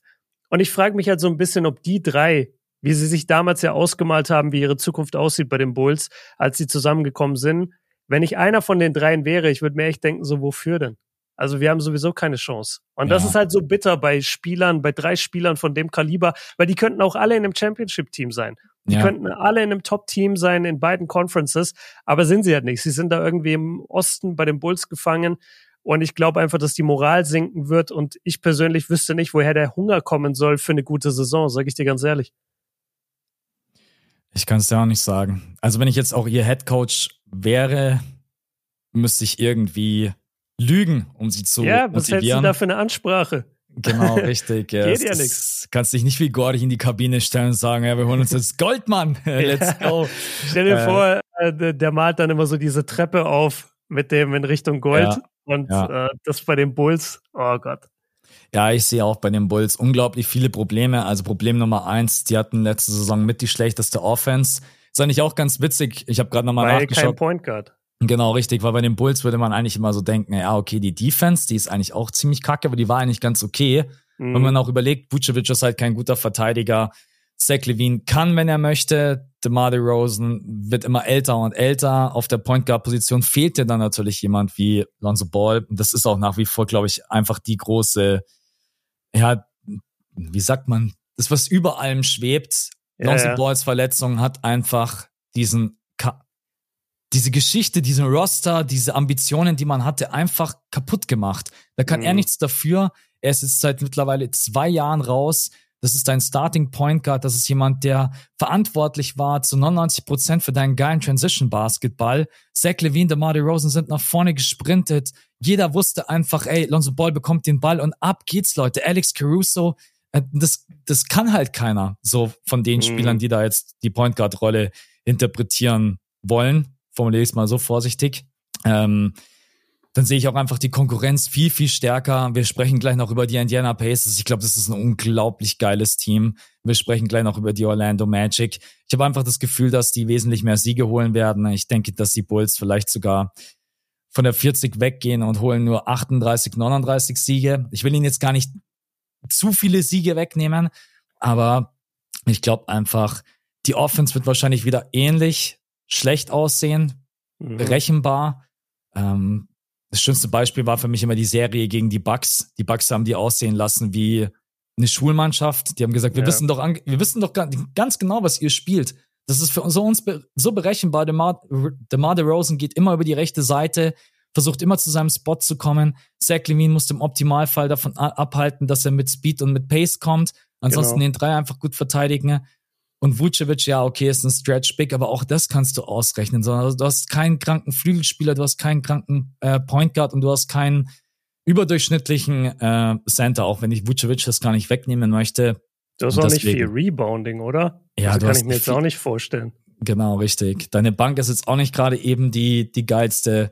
Da steppst du aus seit Jahren ein paar, da steppst du auch seit ein paar Jahren Spieler mit wie Kobe White, wo sich jeder, glaube ich, einfach viel, viel mehr erhofft hat. Ähm, Drummond ist dann vielleicht noch jemand, der für Rebounding sorgen kann. Also das ist vielleicht eine ganz gute Geschichte. Und Torrey Craig ist eigentlich auch jemand, den hat man, glaube ich, jetzt auch erst diese Free Agency geholt, wenn ich mich nicht täusche. Ja, ja, ja. Auch das ist ein Spieler, der, glaube ich, ganz gut, ganz gut helfen kann.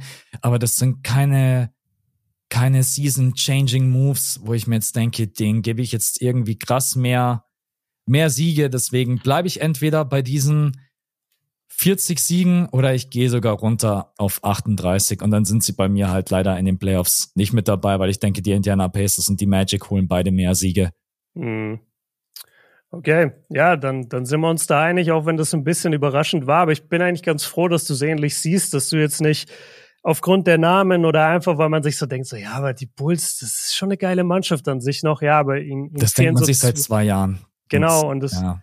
fehlen ihnen so zwei, drei Stellschrauben. Ähm, ich fand, äh, ja, das ganze Lonzo Ball-Thema ist so schade auch. Ich weiß nicht, ob du das mitbekommen hast, als Stephen A. Smith hatte irgendwie so ein, so ein Take oder so ein Bit, wo er darüber geredet hat, dass Quellen ihm verraten hätten, dass Lonzo Ball bis heute nicht schmerzfrei aufstehen kann. Mhm. Und dann mhm. hat Lonzo daraufhin ein Video ihm geschickt äh, oder gepostet bei Social Media und ihn getaggt und hat gesagt, wer ist denn deine Quelle? Guck mal. Und dann steht er so die ganze Zeit auf mit dem verletzten Bein. Ähm, aber das ist alles, gesehen, ja. das ist alles irgendwie so ein bisschen traurig, weil ja, selbst wenn Stephen A. Quatsch erzählt hat oder, oder falsch informiert war, am Ende des Tages stimmt's halt trotzdem, dass Lonzo seit zwei Jahren nicht spielt und wir nach wie vor nicht mal einen, nicht mal einen Timetable haben für seinen Return. Ja. Das ist schon, also bei den, bei den Ball-Jungs muss man das insgesamt so ein bisschen halt im Auge behalten. Deswegen habe ich auch vorhin gesagt, LaMelo ist halt auch für die drei Jahre, die jetzt in der NBA ist, war der auch schon viel verletzt. Ähm, man muss es im Auge behalten. Ich glaube, bei Lamello war es noch mal ein bisschen anders. Bei Lonzo ist es halt wirklich akut genau diese eine Verletzung, die einfach von keinem Arzt der Welt gelöst werden kann. Bei, bei äh, Lamello waren es, glaube ich, so verschiedene Injuries. Ich glaube, der hat sich auch einmal nur den Arm gebrochen, wenn genau, ich nicht täusche, oder Handgelenk oder irgendwie Hand sowas. irgendwas, glaube ich, ja. Genau, also auch ein bisschen Pech dabei, so bei Lamello. Aber die haben halt trotzdem ihre ganze Jugend auf, äh, auf dem Beton Basketballplatz im, in ihrem Hinterhof da trainiert. Ja. Und vielleicht war das nicht unbedingt das Beste für die Gelenke, aber wir, wir werden sehen. Okay. Und dann, jetzt wird spannend. Genau, jetzt wird's eben spannend, weil jetzt, Leute, haben wir die Positionen 15 bis 11 äh, durchgemacht. Und jetzt geht's darum, wer bekommt. Nee, was haben wir? 15, 14, 13, 12. So, sorry. 15 genau. bis 12 sind durch. Und jetzt geht's darum, wer bekommt Platz 11 und wer bekommt Platz 10, also wer geht in die Play-ins und wer nicht. Und wir ja. haben hier zur Auswahl die Indiana Pacers und die Orlando Magic mit Franz Wagner und mit Mo Wagner auch. Äh, geil übrigens. Nee, weil ich, weil ich habe kurz überlegt, so ist Mo jetzt eigentlich weg in der Free Agency, aber nee, sie haben ihm einen neuen Vertrag gegeben, sehr, sehr geil. Genau. Ähm, hat er sich auch mehr als verdient und hat uns auch viel geholfen bei der Weltmeisterschaft. Also, wer macht's von den beiden? Ich find's wahnsinnig knapp, ich find's wahnsinnig spannend. Ich habe einen Favoriten und der gefällt mir selber nicht. Ich weiß nicht, ja. wie es bei dir aussieht. Ich habe ja. leider einen Favorit, der geht so in Richtung mehr nach Indiana. Ja, ich, ich schaue mir auch gerade eben nochmal diesen Kader an und der ist, der ist einfach saugeil zusammengestellt. Ich finde, Indiana hatte mit eine der besten Offseasons jetzt von allen mhm. Teams. Man hat einfach richtig geile Moves gemacht, man hat gut gedraftet. Du hast Bruce Brown als äh, NBA-Champion geholt, der einen riesen Impact hatte bei den Denver Nuggets. Ähm, Halliburton hat eine Wahnsinns-WM gespielt. Der Typ ist für mich einfach der nächste Point Guard. Das wird er auch immer bleiben, wenn er weiterhin sein Spiel so spielt, wie er es bisher getan hat. Du mhm. hast mit äh, Miles Turner, Buddy Hield, du hast noch die Erfahrung. Daniel Theiss, der jetzt auch komplett fit sein wird. Er ist endlich in Shape. Das ist ein Backup. Äh, Center, den du davor gar nicht hattest und der mhm. auch unterschiedliche Positionen spielen kann. Jarvis Walker haben wir beide beim Draft so krass drüber geschwärmt. Absolut ja. geiler Typ. Ähm, ich glaube, dieses Team ist einfach ein Schritt voraus den Orlando Magic gegenüber. Von der Erfahrung her, von der Zusammenstellung her, von der von der Qualität her. Ähm, deswegen denke ich, dass die Indiana Pacers und es ist übrigens, weil wir jetzt gerade nur über diese Position reden, ne, das ist vielleicht sogar mein Underdog, dass der viel mehr Siege holt, als was ich ihnen jetzt hier zugestehe. Mhm. Weil wir sprechen jetzt gerade bloß über diese, über diesen Play-In-Spot, diese beiden Play-In 10 und 9. Aber ja. ich könnte mir auch vorstellen, dass die komplett überraschen und dann vielleicht sogar hochgehen auf 44, 45 Siege. Das wäre für mich das Ceiling für dieses Team. Und ich glaube aber, sie, sie schaffen es ins Play-In. Ich, mhm. ich mag dieses Team, wie es zusammengestellt ist. Und du hast es schön formuliert, gefällt mir auch nicht, weil ich gönne natürlich eher Franz und Mo die, die Playoffs und mal diese Erfahrung und auch Paolo Bencaro. Ich meine, das ist auch ein geiles Team. Aber die haben irgendwie schon noch so ein, zwei Stellschrauben. So die Point Guard Rolle ist irgendwie noch nicht so ganz. Dann Shooting Guard ist auch mit Jalen Sachs, ah, I don't know. Da gibt's irgendwie mhm. noch so ein paar Fragezeichen. Und bei den Pacers, finde ich, kann man ein geiles Team zusammenstellen, was funktioniert. Ich habe übrigens Obi Toppin vergessen bei der Aufzählung Wollte ich sagen, vorhin. Ja, ja, ähm, genau. Ja, jetzt wirst du wahrscheinlich vieles gerade abnicken und sagen, jo, scheiße, sehe ich genauso, aber vielleicht hast du auch noch irgendwas bei den Pacers. Äh, ich, mag, ich mag das Team, ist saugeil. Ja, also ich, ich glaube, man, man tut den Pacers fast Unrecht, wenn man sie jetzt noch auf das gleiche Level stellt wie die Magic weil bei den Magic einfach im Sommer jetzt nicht so viel passiert ist und bei den Pacers halt, wie du gesagt hast, mit der Verpflichtung von Bruce Brown jetzt auch normal, das ist halt schon ein Flex, wenn du jetzt auch noch einen Typen holst, der bei einem Championship-Team im Jahr davor so eine große Rolle hatte. Der weiß auch genau, worauf es ankommt. Der passt auch gut. Das ist ein guter Teamspieler. Ähm, Obi Toppin von New York kann Faktor werden. Und dann haben wir halt diese, diese zwei Spieler, die man jahrelang versucht hat zu traden oder vielleicht auch nicht zu traden, aber ist jahrelang immer wieder Thema, ey, Buddy Yield und Miles Turner, die müssen weg, neu anfangen. Und ich weiß auch noch, dass wir, also bei Buddy Yield war ich eigentlich auch immer der Überzeugung, dass der wahrscheinlich gehen wird. Aber ich weiß noch, wie wir oft auch hier saßen im Pod und gesagt haben, ey, warum behalten die Miles Turner nicht einfach? Das ist ein super Big Man, äh, Rim Protection unterm Korb, der will nicht viel den Ball. Das ist ein guter Typ und der ist doch selber noch jung. Warum behalten die denn nicht? Und jetzt haben sie ihn behalten, sie haben Buddy Yield behalten, dass Halliburton so explodiert habe ich ehrlich gesagt nicht kommen sehen, aber der hat eine unglaubliche Saison gespielt. Jetzt bei der WM hat er Jalen Brunson auf die Bank gespielt. Ja, Steve Kerr war in Zugzwang, musste dann Halliburton ähm, die Crunch Times spielen lassen und Brunson auf die Bank setzen, weil Halliburton einfach so viel besser war. Und ich glaube er wurde auch, halt dann geobst. Er, er wurde, wurde, dann geobst. genau. Das, das war natürlich ungünstig für ihn. Ähm, gut für ihn, dass, glaube ich, ein Andy Obst-Highlight jetzt nicht so oft gereplayt wird im Rest der Welt, außer bei uns. Oh, wir beide werden dafür sorgen, dass das Ganze. wir machen das Andy Obst-Highlight groß. Ja. Ähm, ja, also um es kurz zu machen, ich glaube auch, wie du gesagt hast, Indiana ist einfach so ein, zwei Schritte vor den Magic. Ich glaube, die Magic haben genauso Riesenpotenzial, aber da fehlt noch so der ein oder andere Spieler. Shooting Guard Position finde ich sehr gut, dass du angesprochen hast. Ich bin überhaupt kein Jalen Sucks Fan. Und ähm, Franz Ich bin auch kein Gary Harris Fan. Das ist so die Shooting Guard Position ja. gefällt mir halt echt gar nicht bei den bei den Magic. Ja. Und äh, noch zu noch zu Franz und Paolo.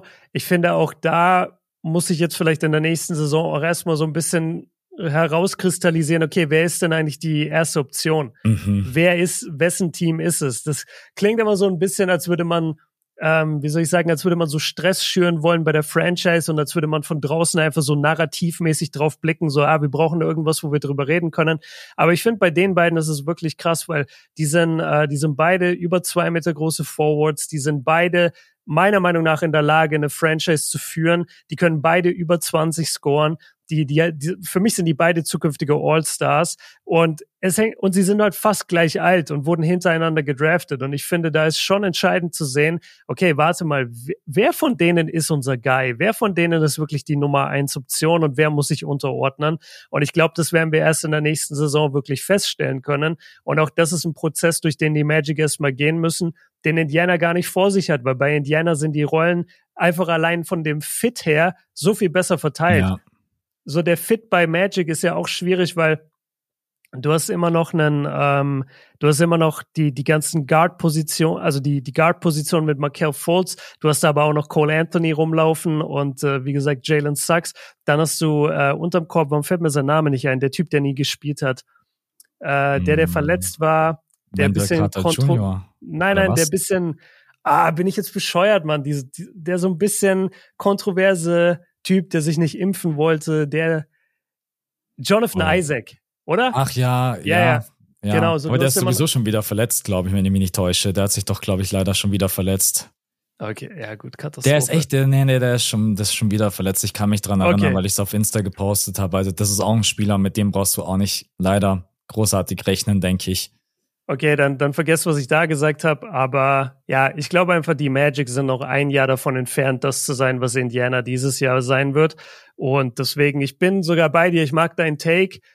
Es gibt sicherlich auch immer ein, ein Team in den Top 10, Top 9, über die wir jetzt noch nicht geredet haben, die vielleicht auch einfach voll abkacken. Ja. Da gibt's auch immer Kandidaten, die total abrutschen können. Also wir wissen noch nicht, wie gut Brooklyn sein wird. Wir wissen nicht, wie gut die Hawks jetzt wirklich sein werden. Kriegen sie endlich mal hin oder machen sie wieder eine enttäuschende Saison? Wir wissen nicht, was mit den Raptors passieren wird, mit Dennis Schröder, mit Siakam und so. Die können gut spielen. Das kann auch sein, dass das auseinanderbricht, weil die doch den Rebuild machen. Also da, da, da gibt's viele Möglichkeiten. Ähm, und ich sehe Indy in den Playoffs und die Magic leider nicht. Und es tut mir leid, Franz und Mo, aber ich glaube, ihr seid noch ein Jahr entfernt. Was auch einfach für das spricht, was Björn gerade gesagt hat. Die, die Struktur bei den Indiana Pacers ist halt einfach schon so klar. Ähm, und jetzt bei den Orlando Magic hast du an der 6 auch Anthony Black gedraftet und Chad genau. Howard an der 11. Also da kommt auch nochmal einfach viel Arbeit auf alle zu, dieses Team dann auch richtig einzustellen, zu, zu koordinieren, wer bekommt wie viele Minuten. Und bei den Indiana Pacers, wenn ich jetzt drauf schaue, hat man da einfach eine viel klarere Vorstellung, wie ist die Rollenverteilung, ähm, auch da nochmal Halliburton mit Bruce Brown und Obi Toppin. Dieser Transition Basketball wird, glaube ich, einfach richtig, richtig geil. Man mhm. hat Shooting. Ähm, ja, ich glaube, die sind einfach einen ganz, ganz großen Schritt äh, vor den vor den Orlando Magic. Und die Magic müssten eigentlich sogar echt schauen, dass sie, dass sie mal in die Richtung, dass sie da was machen. Also sie sind einfach auf den großen Positionen gut aufgestellt, besonders auf dem Flügel.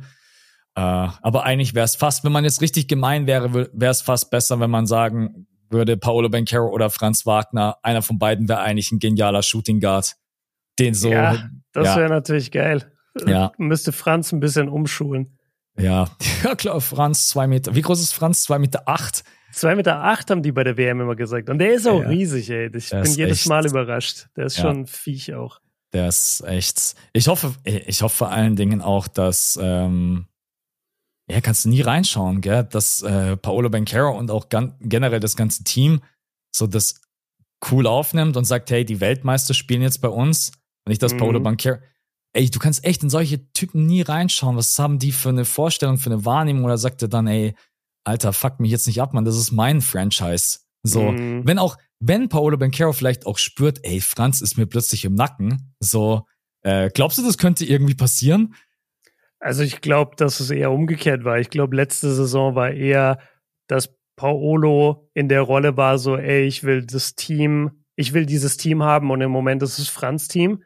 Und jetzt, glaube ich, sind beide wirklich genau gleich auf. Mhm. Aber ich mhm. finde, ich finde, da wäre Paolo schon sehr äh, drüber, wenn er denken würde, dass ihm das Team gehört und Franz ist in seinem Nacken. Also ich finde, die sind komplett gleich auf. Ja. Und Franz hat eher den Vorteil, dass er halt der Weltmeister ist.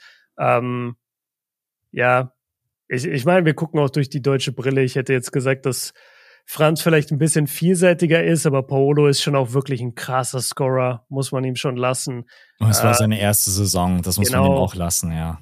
Aber da zum Beispiel auch, wir wissen, es gibt das Phänomen vom Sophomore Slump, wo dein zweites Jahr nicht so gut ist. Äh, das haben wir bei der letzten großen Draftklasse gesehen. Evan Mobley, Scotty Barnes, äh, wer ist der dritte, fällt mir gerade nicht ein. Die sind alle eingebrochen in, in ihrer, in ihrer Sophomore Season oder haben nicht die Leistung gebracht, die man sich gewünscht hat. Also mal gucken, ob Paolo überhaupt im zweiten Jahr, wenn sich die Defense auch ein bisschen mehr auf ihn ausgerichtet hat, ob er dann überhaupt so gut sein wird. Ja, ich wünsche einfach auch Franz eine absolut geile Saison, weil es geht um seine Rookie-Extension.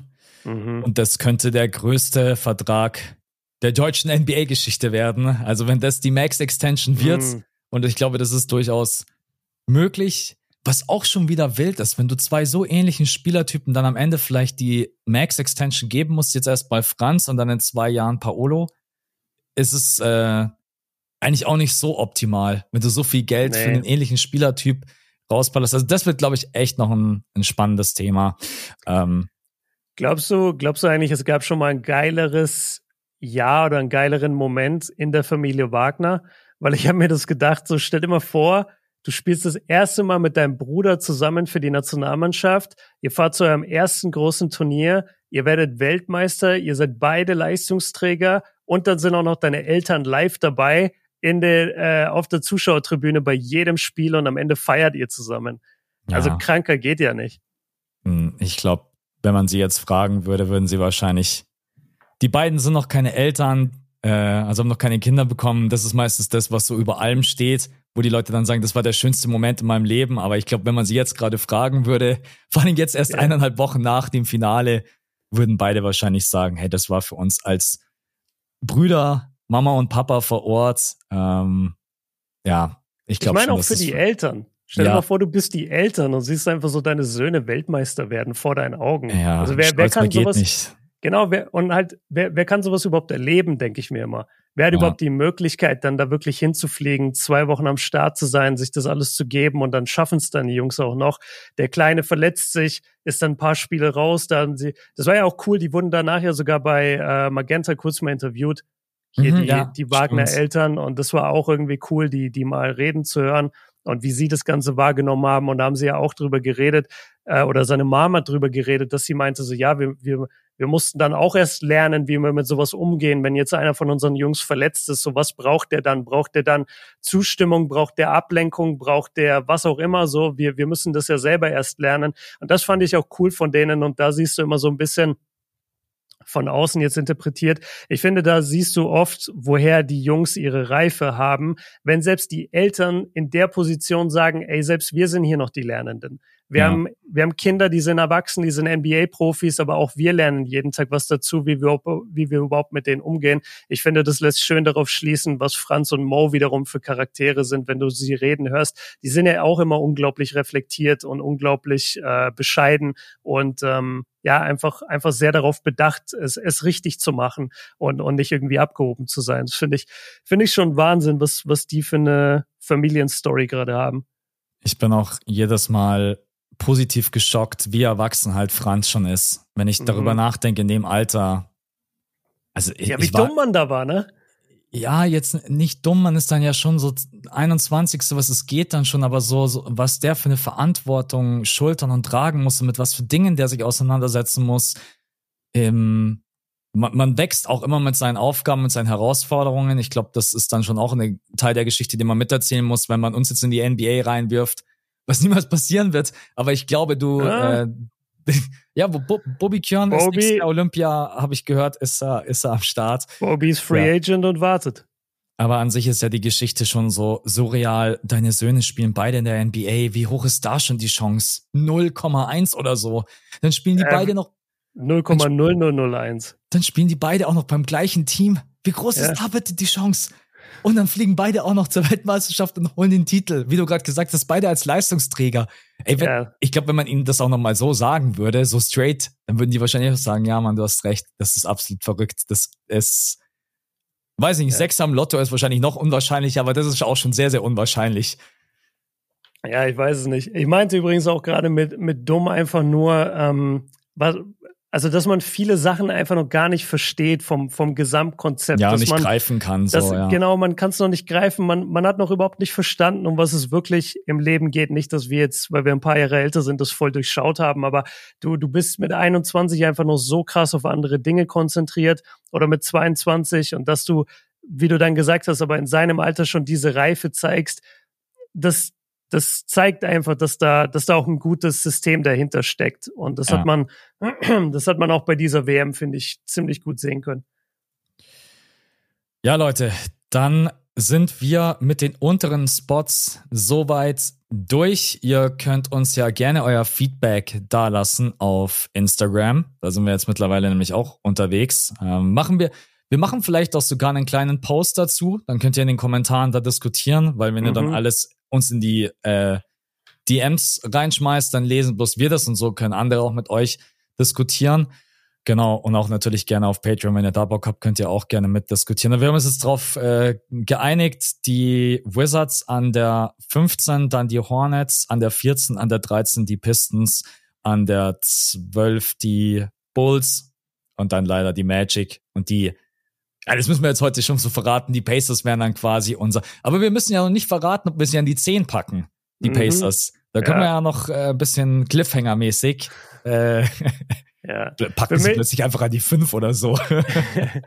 nee, für, für mich ging's äh, heute auch im Podcast drum. Ich wollte genau über die beiden Franchises sprechen und die so im Duell haben. Aber ich bin mir jetzt auch, also nachdem wir jetzt auch nochmal drüber geredet haben und ich gehört habe, okay, du siehst es ähnlich wie ich, ich glaube auch, dass ich mir Indiana jetzt nochmal ganz genau angucke und vielleicht gehen die sogar höher als die zehn. Aber ich muss mich auch noch mit den anderen Teams beschäftigen. Jetzt heute haben wir gesagt, wir machen die ersten fünf.